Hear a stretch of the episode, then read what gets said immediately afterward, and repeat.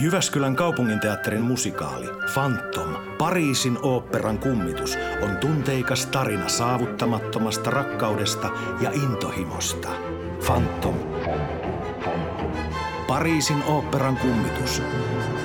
Nyt myös kevään esitykset myynnissä.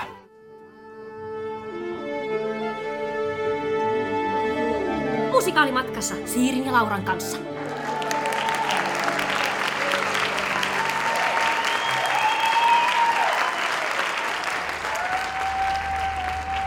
Tervetuloa kuuntelemaan Musikaalimatkassa podcastia. Täällä tämän podcastin Andrena, Liitian Siiri. Ja Ferminina Laura Hainen. Me ollaan hei palattu talvilomalta. Kyllä. Ja tervehdys Svenska Teatterin Artist Cafeesta. Joo, me ollaan taas täällä pitkästä aikaa. Kyllä. Mut niin, mitäs varten me nyt täällä sitten pyöritään? Joo, siis ajateltiin, että hypätään tästä niin kuin vuoden aluksi suoraan syvään päähän ja otetaan selvää, että miten musikaalit päätyy esitettäväksi suomalaisiin teattereihin. Joo, koska teatterifanien keskusteluissahan nousee niin kuin jatkuvasti esille se, että mitä teoksia kukakin haluaisi Suomessa nähdä. Joo, esimerkiksi Dear Evan Hansenia toivotaan niin kuin koko ajan, ja sitten Book of Mormon on kanssa toive, niin kuin toiveiden keskus, kestosuosikki. Ja moni haluaisi varmaan nähdä esimerkiksi Beetlejuicen tai Mean Girlsin tai Heathersin. Niin, Joo, ja siis tällaisia toivotaan, mitä saadaan. Niin, My Fair Lady ja Sound of Music ja viulunsoittajaa. Joo, jos ollaan onnekkaita, niin mm. ehkä kabare ja housut pois näiden Joo. päälle. Et ehkä kun katsoo ulkopuolelta tällä teatterin ohjelmistopolitiikkaa, niin se kyllä vaikuttaa joskus melkoiselta salatieteeltä, että mistä ihmeestä nyt ton vetäs, tai sitten siltä, että heitetään tikkaa tuohon klassikkojen tikkatauluun ja katsotaan, oho, hei, viulunsoittaja. Joo, oi. ei olekaan 20 vuoteen ollut ihan ei hyvin voidaan. kahteen vuoteen ollut, niin ihan hyvin voidaan. Mutta joo, miten nämä ohjelmistovalinnat ja oikeasti tehdään, niin siitä otetaan selvää tänään. Joo. Eli me mennään seuraavaksi tapaamaan Svenska Teatterin johtajaa Joakim Thibliniä, jolla on teatterin johtamisesta kokemusta vuodesta 2006 alkaen. Joo, Joakim on siis toiminut Opus Svenska Teatterin, Espoon kaupunginteatterin ja nyt Svenska Teatterin johtajana. Joo, ja hänen johtajakausilla on kaikissa näissä teattereissa tehty musikaaleja, että OSTllä meni esimerkiksi Evita ja sitten tämä tämän teatterin kaikkien aikojen suurin yleisömenestys Les Miserables. Joo, Espoon kaupunginteatterissa esitettiin Suomen satavuotisjuhlan kunniaksi uusi suomi-musikaali Äidinmaa. Ja nyt täällä Svenska Teatterissa nähtiin viime kaudella Chess ja seuraavaksi on tulossa Maija Poppanen. Joo. Eli mennään nyt tapaamaan Joakimia ja jutellaan siitä, että miten teatterijohtaja valitsee musikaalit ohjelmistoja ja mitä kaikkea näitä valintoja tehdessä on otettava huomioon. Joo.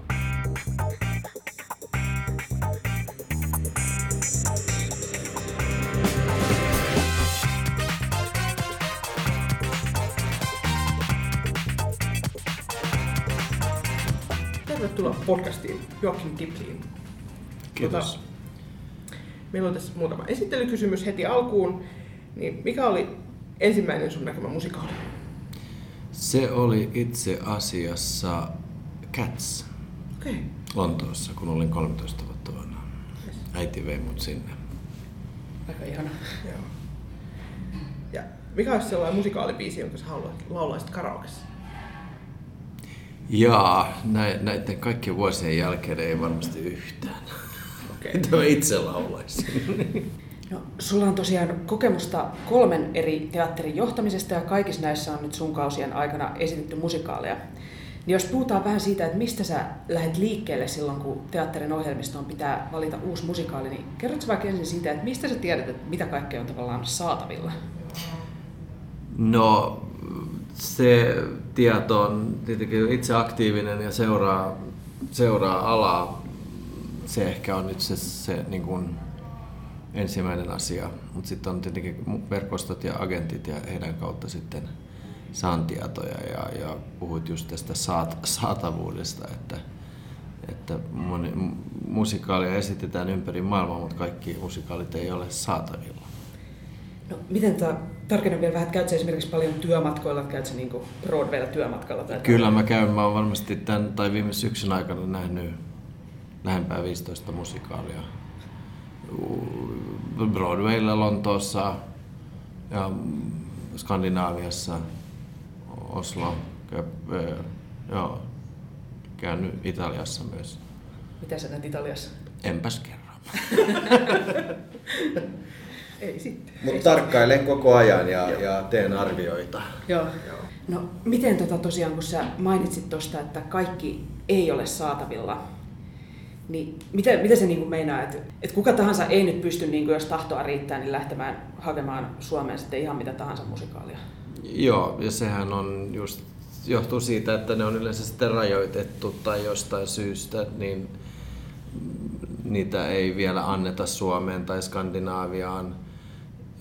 Siihen on monta eri syytä. Sitten puhutaan replikoista ja non-replikoista, niin aika usein esimerkiksi uusi, uusi musikaali, jos se on tehty niin, tai tuottajat ja oikeudenomistajat näkee sen niin, että se pitää tehdä ensin replikana, niin, niin ne haluaa ensin teatterin, joka tekee sen ennen kuin sit se päästetään niin sanotusti vapaaksi. Ja sitten kun puhutaan vielä pääkaupungeista, niin sinne yleensä halutaan se, se replika. Se on esimerkiksi syy, syy miksi, jos olen ymmärtänyt oikein, että tuo Maija Poppanen ei ollut, ei ole, sitä ei ole esitetty Tukholmassa. Koska ne haluaa, että jos, sen, jos se tehdään Tukholmaan, niin se pitää tehdä replika.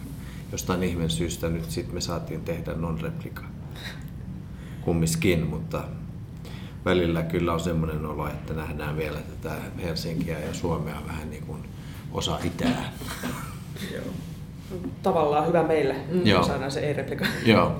Sä tuossa tota, aikaisemmin mainitsit, että tietyllä tavalla nämä tuottajat kuitenkin näkee Suomen vielä vähän niin kuin Itä-Euroopan maana joissain asioissa. Niin miten nyt yrittääkö nämä musikaalien oikeudenomistajat esimerkiksi ikinä itse myydä tänne teoksiaan suomalaisille teattereille, vai onko se niin kuin, että täältä pitää kyllä lähteä pyytämään, jos haluaa? Kyllä, ne myy. Sehän on kaupankäyntiä, että, että kyllä, ja niitä ehdotuksia tulee aika usein. Mutta sitten toisaalta, kun puhutaan, että ketä tällä hetkellä omistaa musikaalien oikeudet, niin se on, se on ö, tanskalainen yhtiö, joka omistaa osan niistä. Ja sitten on, on Lontoossa, melkein voisi sanoa, että omistetaan loput, jos puhutaan näistä isoista nimistä. Ja nehän haluaa tehdä kauppaa ja varsinkin iso teatteri on heille kiinnostava.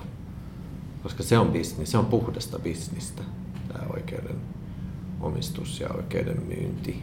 Että kyllä ne halu, haluaa tietenkin, että teokset esittää. Oletko ikinä tarttunut tällaiseen, kun on kaupattu jotain sulle vai jääkö ne enemmän vaan takaraivoon pyöriin? Kyllä ne jää enemmän takaraivoon, että ne on sitten yleensä vähän jotain tuntemattomimpia ja, ja ei välttämättä vielä toimivia esityksiä.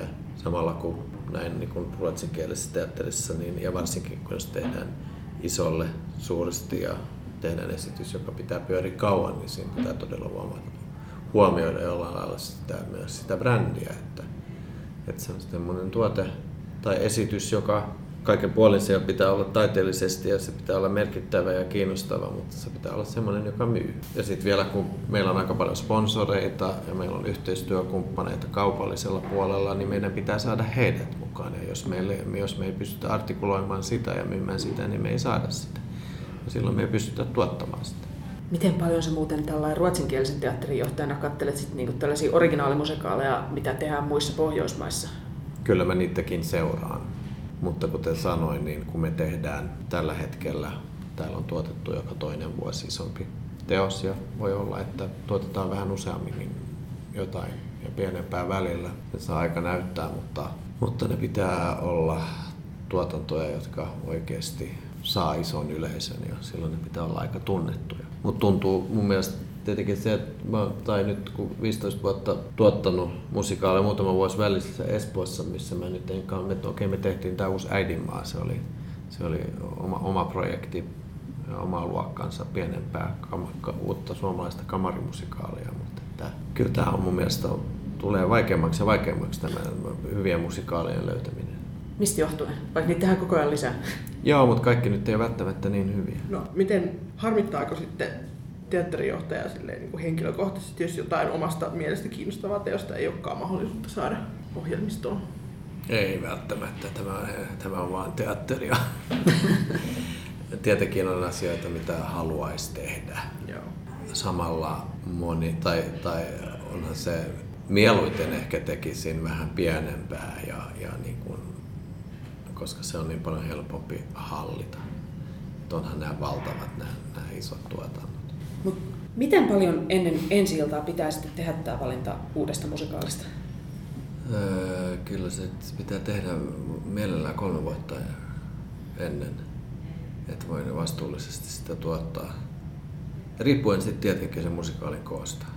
Et kun tehdään isoa, että mitä me nyt tuotetaan paraikaa Maja Poppasta, Mary Poppins, på niin, niin sitä me ollaan nyt suunniteltu kolme vuotta. Mutta se on, se on äärimmäisen erikoinen teos, koska siinä ollaan tuot, tai tuotetaan se itse, mutta se on niin rakas, rakas tuotanto Sir Cameron McIntoshille, joka on koko tämän musikaalin takana, niin hän on, hänen kautta menee aika monta asiaa. Hän haluaa hyväksyä. Haluatko kertoa tuosta vähän tarkemmin, että miten niin kuin ne oikeudet on saatu tänne ja millaisia asioita hänen kautta sitten menee? No oikeudet sinänsä ei ole ollut vaikea saada, kun olen aikaisemmin tehnyt yhteistyötä ja, ja tuota, tuottanut varsinkin ehkä tämän Le Miserablesin jälkeen, joka oli niin hurja menestys silloin aikoinaan Turussa. Mutta se mitä on mennyt, se, kun ne, heidän kautta pitää hyväksyttää kaikki, ensinnäkin kaikki pää, pääroolit, Maijassa oli kyseessä Maijasta ja, ja Bertistä, eli, eli mies- ja naispääosa, ja sitten nämä vanhemmat, äiti ja isä. Ne piti hyväksyttää. Ja sitten kaikki pukuluonnokset, lavastusluonnokset ja sitten koko ajan markkinointimateriaali pitää formatisoida heidän kautta. Mutta, mutta just varsinkin se vei aikaa kästäys kesti tällä kertaa laskin 11 kuukautta. Okay. Ja siinä niin kun tulee ihan tämmöinen approval package paketti Lontoosta, mitä ne haluaa, että me, me lähetetään heille. Eli, eli ensin meillä on tavalliset auditionit ja sitten valitaan ehdokkaat ja sitten mennään heidän kanssa sitten eteenpäin. Ja, ja, ja meillä on ollut aika monta audition-sessiota tässä viime vuoden aikana teatterissa. Kuvataan nämä tilanteet, lähetetään ne sinne, sitten menee, menee tota Cameron CML eli Cameron Macintosh Licensingin approval ja kästäysosastolle ja ne katsoo sen läpi, sitten ne katsoo sen vielä Disneyn kanssa läpi. Ja sitten tulee kommentit ja joko että haluamme, että tarkkailette vielä tätä ja tätä tai kehitätte tätä ja tätä, tai sitten voin sanoa, että ei, tämä on ihan väärä tyyppi, haluamme, että etsit tämmöistä. Että se on ihan heidän käsissä. Miten sitten tota nämä, kun oli lavasta ja pukuluonnoksesta puhe, niin millaista asiaa ne valvoo siinä, että jos tehdään ei-replikaa, niin nehän ei sitten valvo sitä, että siitä tulisi prikulleen samanlainen kuin se, mitä on Joo, siinähän nimenomaan siitä ei saa tulla samanlainen. Että se, sitä, ne, sitä ne valvoo, että jos se on liian samannäköinen kuin, kuin alkuperäistuotanto. Samalla ne haluaa, että se viittaa siihen, että se on aika niin kuin semmoista hieno, hieno säätöä. Ja se voi olla ihan niin kuin pienistä detaljeista kiinni, että meillä oli esimerkiksi yhdestä kohtauksesta niin oli pitkä vääntö yhdestä lampusta.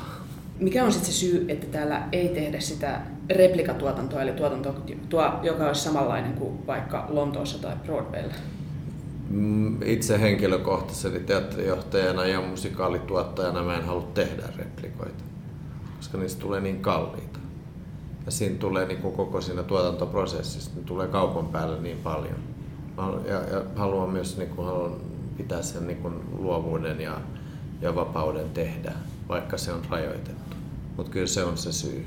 Joo, kyllä. Jos tota, puhutaan vähän siitä prosessista, että miten nämä niin kun, teokset valitaan, niin lähdetään vaikka siitä, että jos tämä on nyt kolme vuotta te olette niin kun tätä Maija Poppasta jo suunnitellut, niin silloin kun se valittiin tänne ohjelmistoon, niin oletko niin teatterijohtajana tämmöinen yksinvaltia? Sä saat sillä että Maija Poppanen tulee, nyt me tehdään, vai millaisia asioita siinä pitää ottaa niin huomioon?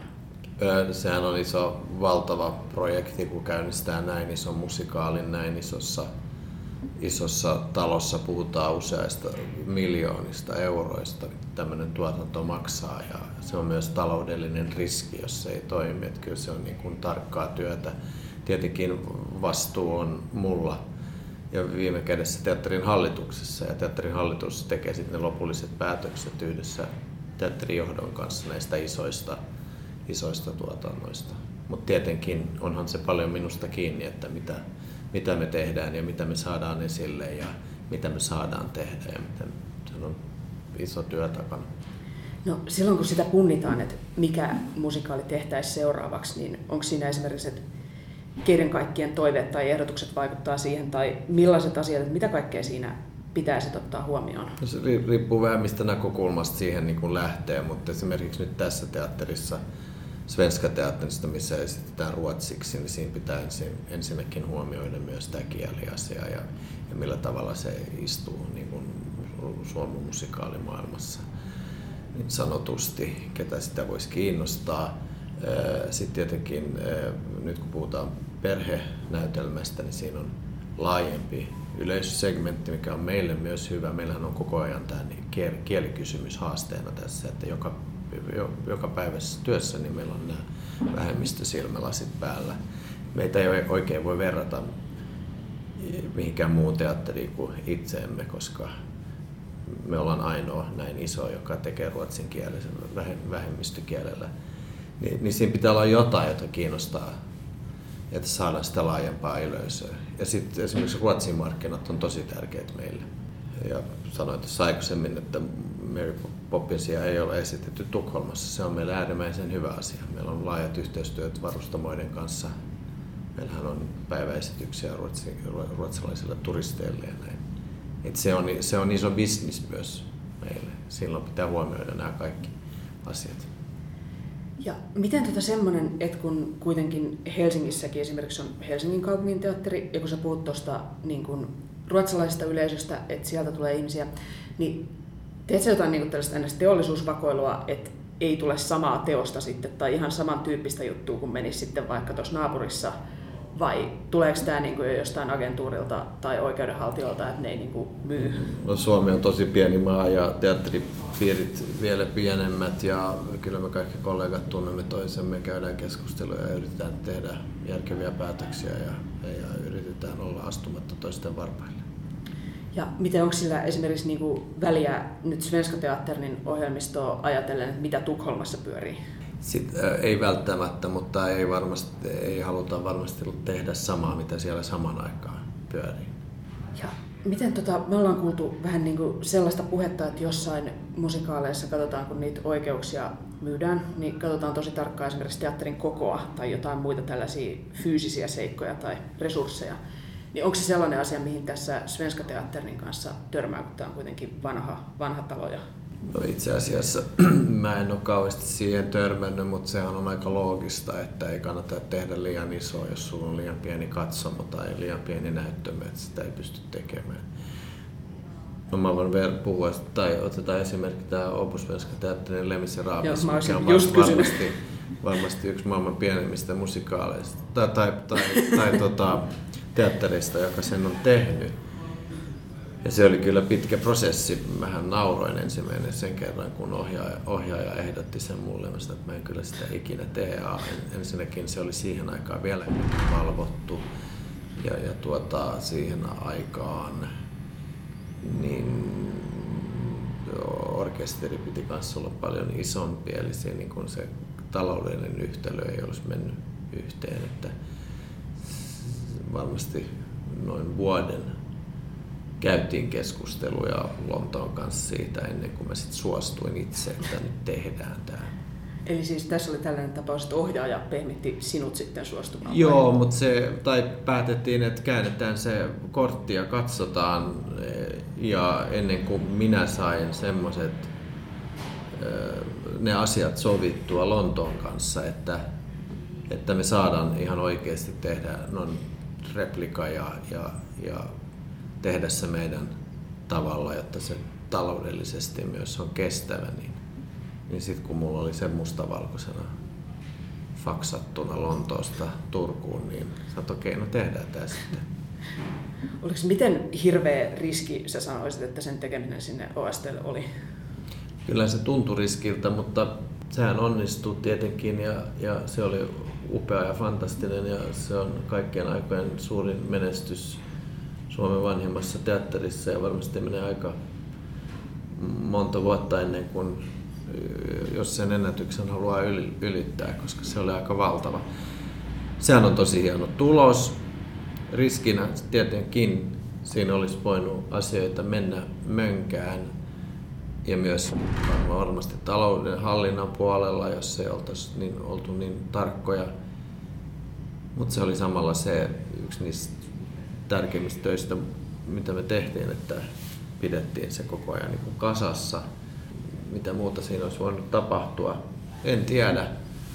Jos se olisi ollut huonosti kästetty ja, ja taiteellisesti ei olisi toiminut, niin siitä ei varmasti olisi tullut menestys. Sitten samalla sitä sanotaan, että teatteri pitäisi tuottaa viiden vuoden välein Lemisen Raaves, koska se aina vetää. Mutta se on valtava produkti. Olisiko vähän unelma, jos no, Suomessa noudattaisi tuota? Näin Cameron McIntosh sanoi mulle Lontoossa, että you should do it every fifth year.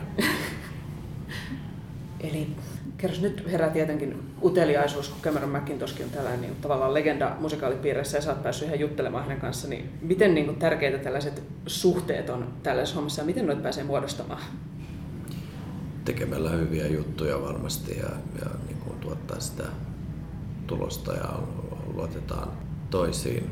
Tosiaan me tapasin hänet, odotas nyt, siinä siitä on kai nyt vuosi aikaa, niin käytiin, käytiin siellä tapaamassa häntä tässä, tässä hänen uudessa teatterissa. On tässä nyt, mikä se teatterin nimi on, missä Hamilton pyörii? Victoria Palace. Victoria Palace, joo. Se oli just vielä, se oli vielä rempan alla. Se oli, se oli mielenkiintoinen tapaaminen. Saatiin tavata iso, hänhän on ehkä maailman suurin, tai on maailman suurin musikaalituottaja. Häntä saadaan kiittää, häntä ja Andrew Lloyd Webberia saadaan kiittää koko modernista musikaalista ja, ja tästä laajasta, laajasta valikoimasta.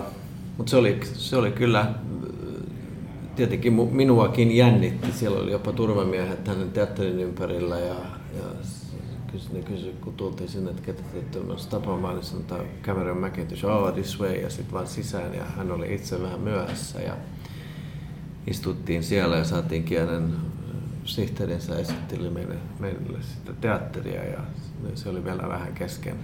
Iltaa ennen olin itse nähnyt Hamiltonin, en, en ollut ehtinyt nähdä sitä aikaisemmin ja Lonto oli myös sitä mieltä, että se on hyvä, että he järjestävät minulle liput Hamiltoniin, että voin keskustella Cameronin kanssa siitä. Ja, ja tota, mutta hän on ihan, hän on teatteritekijä, teatterialan ammattilainen ja, ja oli ihan mukava keskustella hänen kanssaan. Se, mitä hän keskusteli meidän kanssa, oli, oli vaan se, että hän halu, halusi niin kuin jotenkin var, halusi varmistaa se, sen hänen, hänen näkemyksensä siitä ja että ei, ei ole riski, että me ohjataan sitä jollain lailla väärään suuntaan. Että se, oli, se oli tosi mukava keskustelu, oli varattu puoli tuntia ja ehkä istuttiin lähempää puolitoista tuntia hänen kanssaan. Ja sitten vielä itse henkilökohtaisesti esitteli teatterin ja, ja näin. Wow, Joo. aika siistiä kyllä. Miten tuota, kun sä oot nyt maininnut tässä Lesmisin tapauksessa, että idea tuli ohjaajalta ja sitten niinku tällaisia asioita, mitä pitää ottaa huomioon. Ja sitten ehkä aika usein, kun puhutaan teatterin johtamisesta, niin tulee esiin tämmöinen niinku taiteellinen linja. Niin millainen painoarvo sä sanoisit, että annetaan sille, että mitä yleisö haluaa nähdä. Että tehdäänkö täällä jotain tällaista markkinatyyppistä tutkimusta yleisön toiveista tai jotenkin koukitaanko niitä vai meneekö niin kuin joku tämmöinen oma taiteellinen linja siitä edellä? Se on varmasti vähän kaikkea, kun päätetään. Kuten aikaisemmin mainitsin, niin meidän pitää huomioida niin monta asiaa muutenkin. Ja, ja tietenkin meidän on uskottava ja mun minun on tiedettävä, jollain lailla, että mikä asia toimii, mikä myy, mikä on kiinnostava. Ja, ja tietenkin mä vedän aika paljon johtopäätöksiä ja seuraan, mitä maailmalla tapahtuu. Ja, mutta toisaalta uskon, että jos tuodaan mielenkiintoisia, äärimmäisen taitavasti ja ammattitaitoisesti tehtyjä juttuja, niin, niin, niin yleisö haluaa nähdä ne. Ja tässäkin kun tehdään nyt esimerkiksi Maijaa, niin, niin onhan se hienoa, että me pystytään tarjoamaan perheille ja lapsille sitä teatterin taikaa ja kaikki ne teknilliset mahdollisuudet, mitä meillä on täällä suurella näyttämöllä. Mä muistan itse, itse joskus aikoina se oli joku, joku haastattelu, haastatteli mut tuossa alkuvaiheessa ja mulla Mary Poppins oli just tullut ensi iltaan Broadwaylle. Mutta kysyttiin, että mikä olisi se musikaali, mikä sä haluaisit tehdä, niin mä olin kuulemma sanonut, että, että Maija Poppanen. Ja mä muistan kyllä sitä, että mä sitä kauheasti ihailin sitä tuotantoa, mutta että, että en, mä en kyllä koskaan pysty sitä tekemään, ainakin siellä. Koska se vaatii ne kaikki teknilliset resurssit ja se on valtava tuotanto. Aika ihana jotenkin, että nyt se kuitenkin tapahtuu. No niin, se tapahtuu, joo. Näin se menee välillä. No miten tuota, kun tässä on nyt puhuttu näistä Cameron McIntoshin musikaaleista ja siitä, että mitä asioita niin kuin siellä on pitänyt hyväksyttää, niin oliko esimerkiksi tuossa Chessissä, olit sä niin kuin täällä jo mukana siinä vaiheessa, kun sitä suunniteltiin, että oliko siinä vastaavaa, mitä Joo, mä olin siinä ja itse olin just tullut taloon. Sehän oli, mä oon nyt ollut kolme vuotta täällä kohta, niin minä tein sen lopullisen tuotantopäätöksen yhdessä hallituksen kanssa. Se oli vähän eri juttu, koska siinä meillä on niin läheinen suhde Benny Anderssoniin ja Björn Ulveukseen ja, ja, ja tota, kun tämä on heidän, heidän juttu ja, ja varsinkin Benny on, on tosi aktiivisesti mukana ja, ja heidän kanssa meillä on teatterilla on pitkä hyvä yhteistyö Dumoolasta saakka. Ja Jessia oli tosi mukava tehdä, koska se oli taas sitten, puhuin tästä koko luokasta, että se oli pienempi teos. Joo, ei, ei siinä ollut, tietenkin siellä oli, se oli ihan sama kuin, kuin muiden kanssa, että ensin tehdään sopimus ja sovitaan raameista ja sitten pidetään niistä kiinni ja sitten yritetään tehdä mahdollisimman hyvä teos. Se, mitä oli Chessissä, tässä meidän Chessissä uutta, oli se, että se oli ensimmäinen kerta, kun ammattinäyttämöllä esitettiin sitä tällä uudella sovituksella ja orkestraatiolla. Ja se oli samalla vähän tämmöinen heille laboratorio, että saatiin kokeilla sitä yhdessä heidän kanssa, miten se toimii. Sitä ennen oli jo kokeiltu tehty tuolla Kristianstadissa Etelä-Ruotsissa. Et silloin se oli puol, puol harrastajateatteri, missä se tehtiin ja sitten se siirtyi tänne. Ja olihan se upeata tehdä niin kuin tekijöiden kanssa, että, että kaikki ne, jotka on ollut mukana, oli mukana tekemässä tätäkin. Ja ne, se oli enemmän tämmöistä positiivista supporttia. Ja olihan se hienoa, että vielä ensi illalla, niin, ensi illassa niin Benni kävi välillä mikseripöydän takana, että et olihan se iso, iso asia ja hieno saada tehdä niin maailmanluokan ammattilaisten kanssa, että meillä on tekijät mukana säätämässä ja te- tekemässä yhteistyötä. Benny Andersson tekee yhteistyötä meidän äänisuunnittelijan kanssa ja istuu tiskin takana Abba, Abba mies, niin onhan se hienoa. Kuumottaisiko no, vähän olla se äänisuunnittelija? No ehkä vähän joo. Mutta toisaalta meillä on äänisuunnittelija on tehnyt heidän kanssaan paljon yhteistyötä, no, niin. että, että meidän, meillä on, uskallan sanoa, että meillä on yksi pohjoismaisten parhaimmista äänisuunnittelijoista täällä ja hän käy hän käy myös muissa teattereissa ja, ja Ruotsissa. Ja... Nimehän nyt vielä nimi, että kuuntelijat tietää, ketä hehkutetaan. Joo, Stanley Lönnqvist. Että kyllähän mä muistan, kun mä istuin kokouksessa Tukholmassa, missä Benny oli Benny Anderssonkin oli mukana, niin hän kysyi multa, että Stan, Jokke Stanley meessä, että on bra. Miten tota, mitä se muuta tarkoittaa käytännössä, kun on tuollainen niin tekijät mukana tekemässä sitä yhteistyötä, kun tehdään uutta tuotantoa musikaalista, niin onko se niin kuin muuta kuin äänisuunnittelun sparraamista? No kyllähän ne kommentoi. Tässä oli nyt enemmän fokus tuossa äänessä, että eh, saatiin vapaat kädet ja Maria siitä teki hyvä, tosi hyvän työn. Ne ei siihen sisältöön sitten loppuvaiheessa kau, kauheasti niin kuin sekoontuneet enemmän siihen ääneen, että saatiin se skulaamaan ja saatiin se uusi, uudet arrit toimimaan. Että, ja sehän on todella tärkeää musikaalissa, että se äänisuunnittelu on kohdallaan, varsinkin läpisävellyt sävel, tai aina se on tärkeää. Mutta aika useinhan sen, että niin kuin jokainen haluaa sen työrauhan. Ja sitten tietenkin onhan se välillä rasittavaa, että on tekijät mukana ja hengittämässä niskassa, että näin. Onko se, niin kuin, tuleeko tuollaista fiilistä siitä, kun pitää lähettää näitä kaikki asioita sinne jonnekin Lontoon toimistoon, niin kuin hyväksytettäväksi luonnoksia ja näyttelijöitä ja tällaista, niin tuleeko siitä niin kuin ikinä sellaista turhautumista, että no eikö tämä vieläkään kelpaa niille? Kyllä sitä turhautumista tietenkin tulee, että ennen kuin se sitten menee läpi. Samalla se on aika hyvää sparrausta, että mekin niin kuin pushataan itsemme niin, kuin niin mahdollisimman hyvän tulokseen kuin mahdollista. Ja se taso, mitä ne tällä hetkellä vaatii, niin ja nyt tästä keskustelua muiden kollegoiden kanssa Ruotsissa, että samalla se tuntuu vähän järjettömältä, että ja toisaalta se on tosi hyvä asia, kun puhutaan laadusta, mutta meiltä vaaditaan niin kuin samaa laatua kuin Broadwaylla ja West Endissä. Mutta toivottavasti se näkyy nyt sitten lopputuloksessa. Niin loppukengennyksissä voisit sä mainita jonkun niin yhden musikaalin, josta sä pidät, mutta jota sä et ikinä valitsisi Svenska Teatterin ohjelmistoon, ja miksi? Jaa, mikäkään se voisi olla? Pitänyt saada vähän valmistautua siihen. Sitä on nähnyt niin paljon musikaaleja. Toi on ongelma Sitten mä oon oppinut teatterijohtaja, että never say never. Sitä ei koskaan tiedä, mutta mikäkään se voisi olla. Mä en pysty vastaamaan tuohon. En siihenkään. No, entä jos tota, mainitsit vain yhden jossain nyt Suomessa tai naapurimaissa menevän tai tulossa olevan musikaali, jonka näkemistä sä ootat innolla? Ton, mä haluan nähdä ton Tukholmassa. Siinä on itse asiassa kaksi musikaalia, mitä mä haluan nähdä. On, on, on Sosomi Himmelen, Markus Virran ohjaama ja sitten ton, äh, ton, ton, ton äh, Eastwickin sirkuksessa. Sen mä haluan nähdä. Musta tuntuu, mulla on aika samantapainen lista. Joo. Kiitos, että tulit meille podcastiin vieraaksi. Kiitos.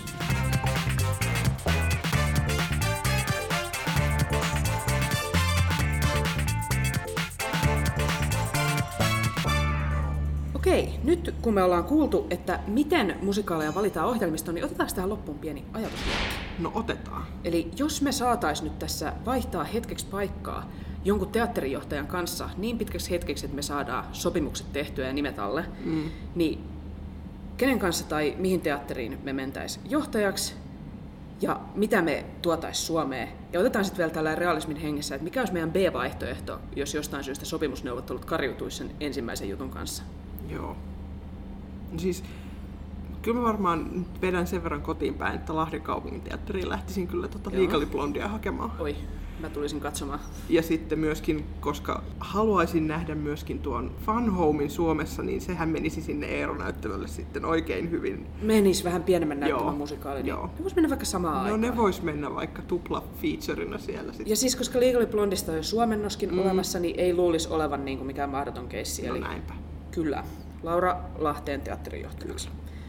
Okei, ja mä, tota, mä ottaisin, mä vedän myöskin omaan kotiini päin. Mä otan ton Åbosvenska teatterin Joo. haltuun.